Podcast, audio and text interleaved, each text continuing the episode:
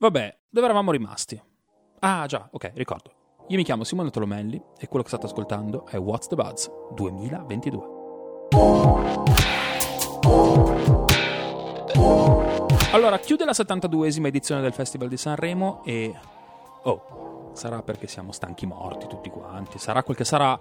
Ci è piaciuta un casino. Ci sono piaciuti i primi, ci sono piaciuti gli ultimi, il teatro era bello pacchiano, il pubblico è tornato, insomma, dopo l'edizione quella a eh, platea vuota, che faceva un po' impressione. L'audience è stata vertiginosa. Profilo nazional popolare sì, ma senza sbragare, senza concedersi troppo e alla fine perdere gli altri che stanno, insomma, che stiamo tutti un po' lì.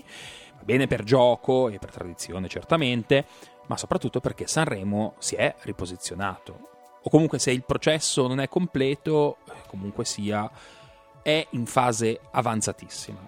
Ho guardato un pochettino distrattamente i vari cluster e nelle, insomma, tra i giovani ci sono state delle punte molto molto molto interessanti di share. Perché vabbè, ci sono una valanga di fattori e non ultima, insomma, la buona vecchia nostalgia. E quella attuale ha il sapore degli anni 90 e non più degli anni 70. Adesso anche a me piacerebbe ricordarmi eh, come un, un, ragazzo, insomma, un giovane adolescente, però spiace dover dire che sono del 1977 e in realtà la tragica realtà è che ho 45 anni suonati, prendo due volte al giorno le pastiglie di ipertensione, eccetera, eccetera, eccetera. Quindi la mia nostalgia va a Siria, che canta e vince Sanremo Giovani con Non ci sto. Oppure a Gianluca Grignani, no? Con il suo viaggio a senso solo senza ritorno se non in volo, che poi quest'anno è tornato e forse... No, vabbè, insomma, intendo dire, un grandissimo artista, però era un po' cotto. Ora, eh, il vero motivo è che il festival si è piano piano trasformato, secondo me, da un evento in sé a quella manifestazione propedeutica a tutt'altro momento corale. Dalla size, momento corale, un filo più gigantesca del Festival di Sanremo e mi riferisco all'Eurofestival che poi si chiama European Song Contest. Quello che, eh, ricorderete, ha fatto da propellente all'ascesa dei Maneskin. E se non avete presente vuol dire siete stati gli ultimi 11 mesi su Saturno, quindi tornate. Lì, ecco, al, all'Eurofestival ci sono le generazioni che non chiudono la propria parabola, diciamo, chiamiamola, nei prossimi 15 anni. E lì ha puntato il mirino la RAI. E sta facendo gran bene onestamente, altrimenti verrebbe un po' da chiedersi per chi di preciso si lavorerà nel 2035 per dire.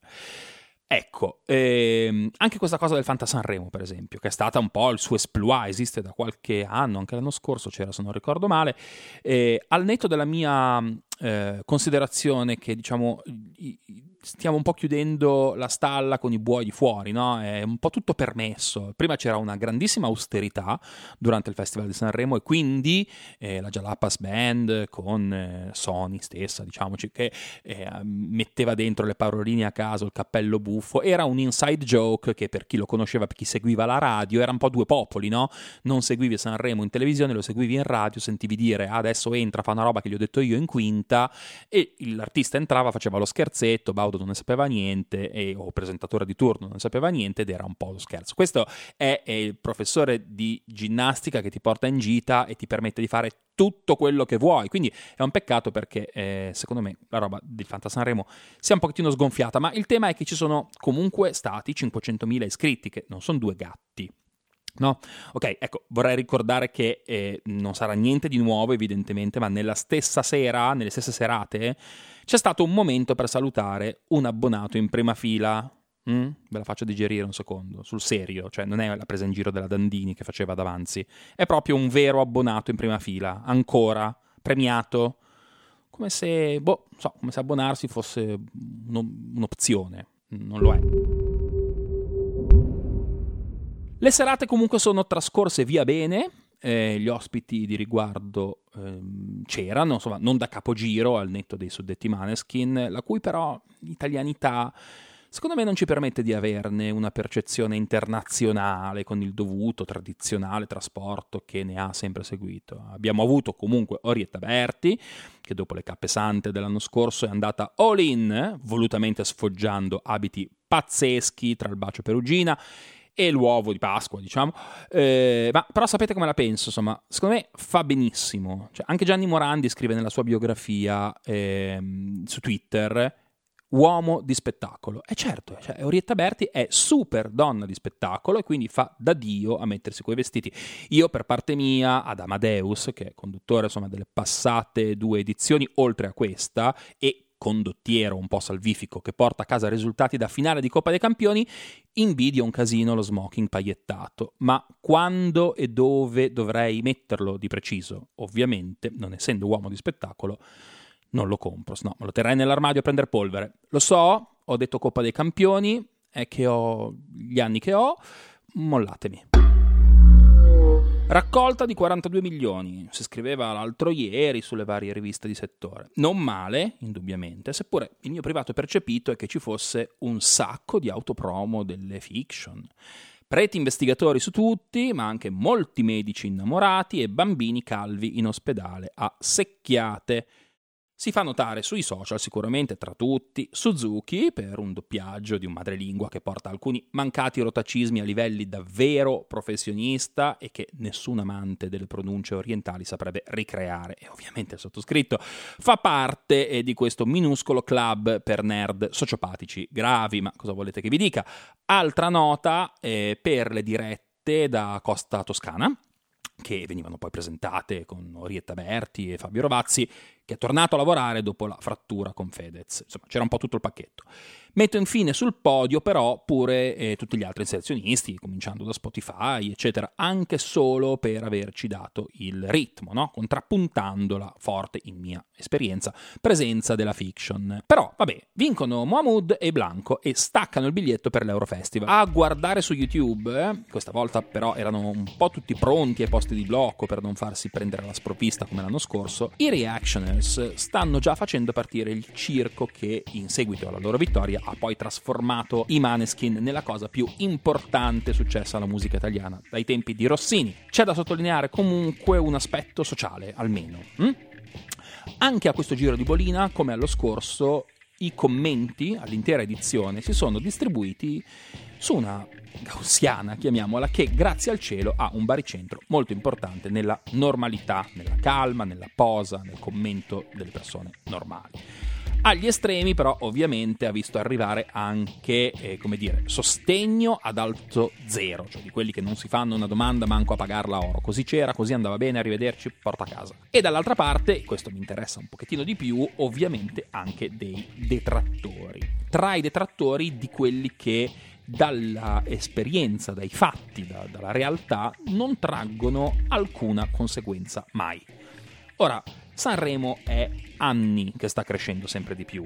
Il paese ha notoriamente bisogno di un salvatore della patria in ogni circostanza. È quasi, chiamiamola, un'attitudine culturale a radici super profonde, millenarie, si impasta con l'etica, eccetera. Però, in sintesi, possiamo dire che deleghiamo sempre tutto, le vittorie e le sconfitte. Sia mai che poi 60 milioni di persone un giorno possano ritenersi responsabili di qualcosa. No, ce n'è sempre solo uno e lui ha fatto tutto bene o tutto molto male.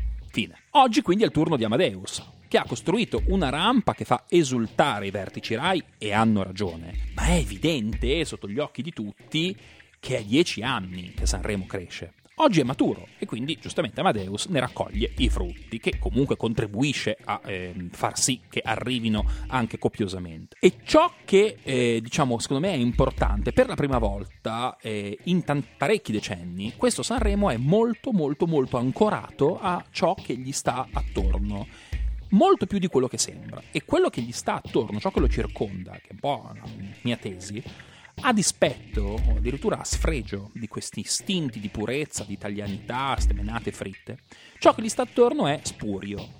Gli ultimi due vincitori, che vengono tra l'altro spediti in rappresentanza di una manifestazione internazionale, rappresentano esattamente quello, persone spurie, di una società spuria, di una società moderna, e come tali però vengono ricevute in tutto il mondo.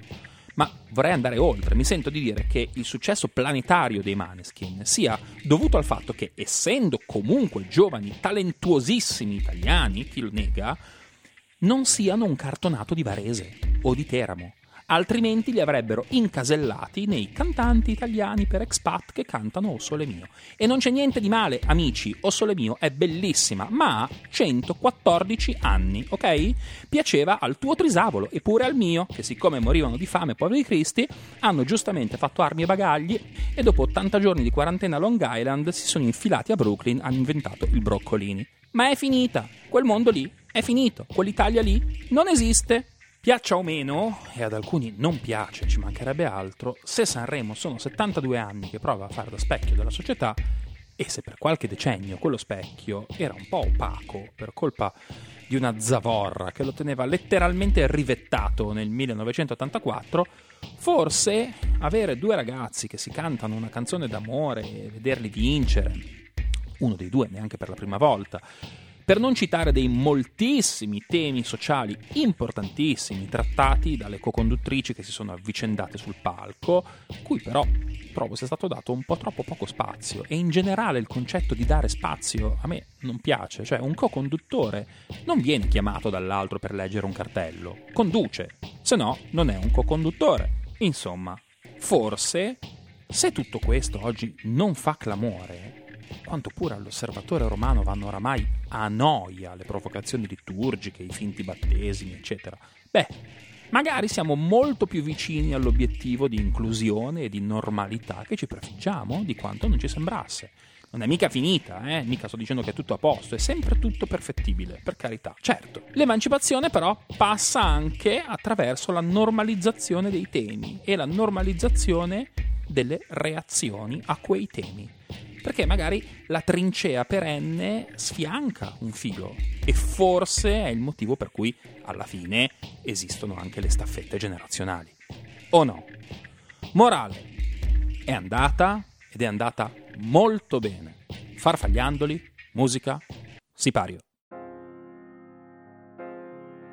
Quello che avete ascoltato era la prima puntata della seconda stagione di What's the Buzz. Da parte mia e di tutta UM Italia, ciao!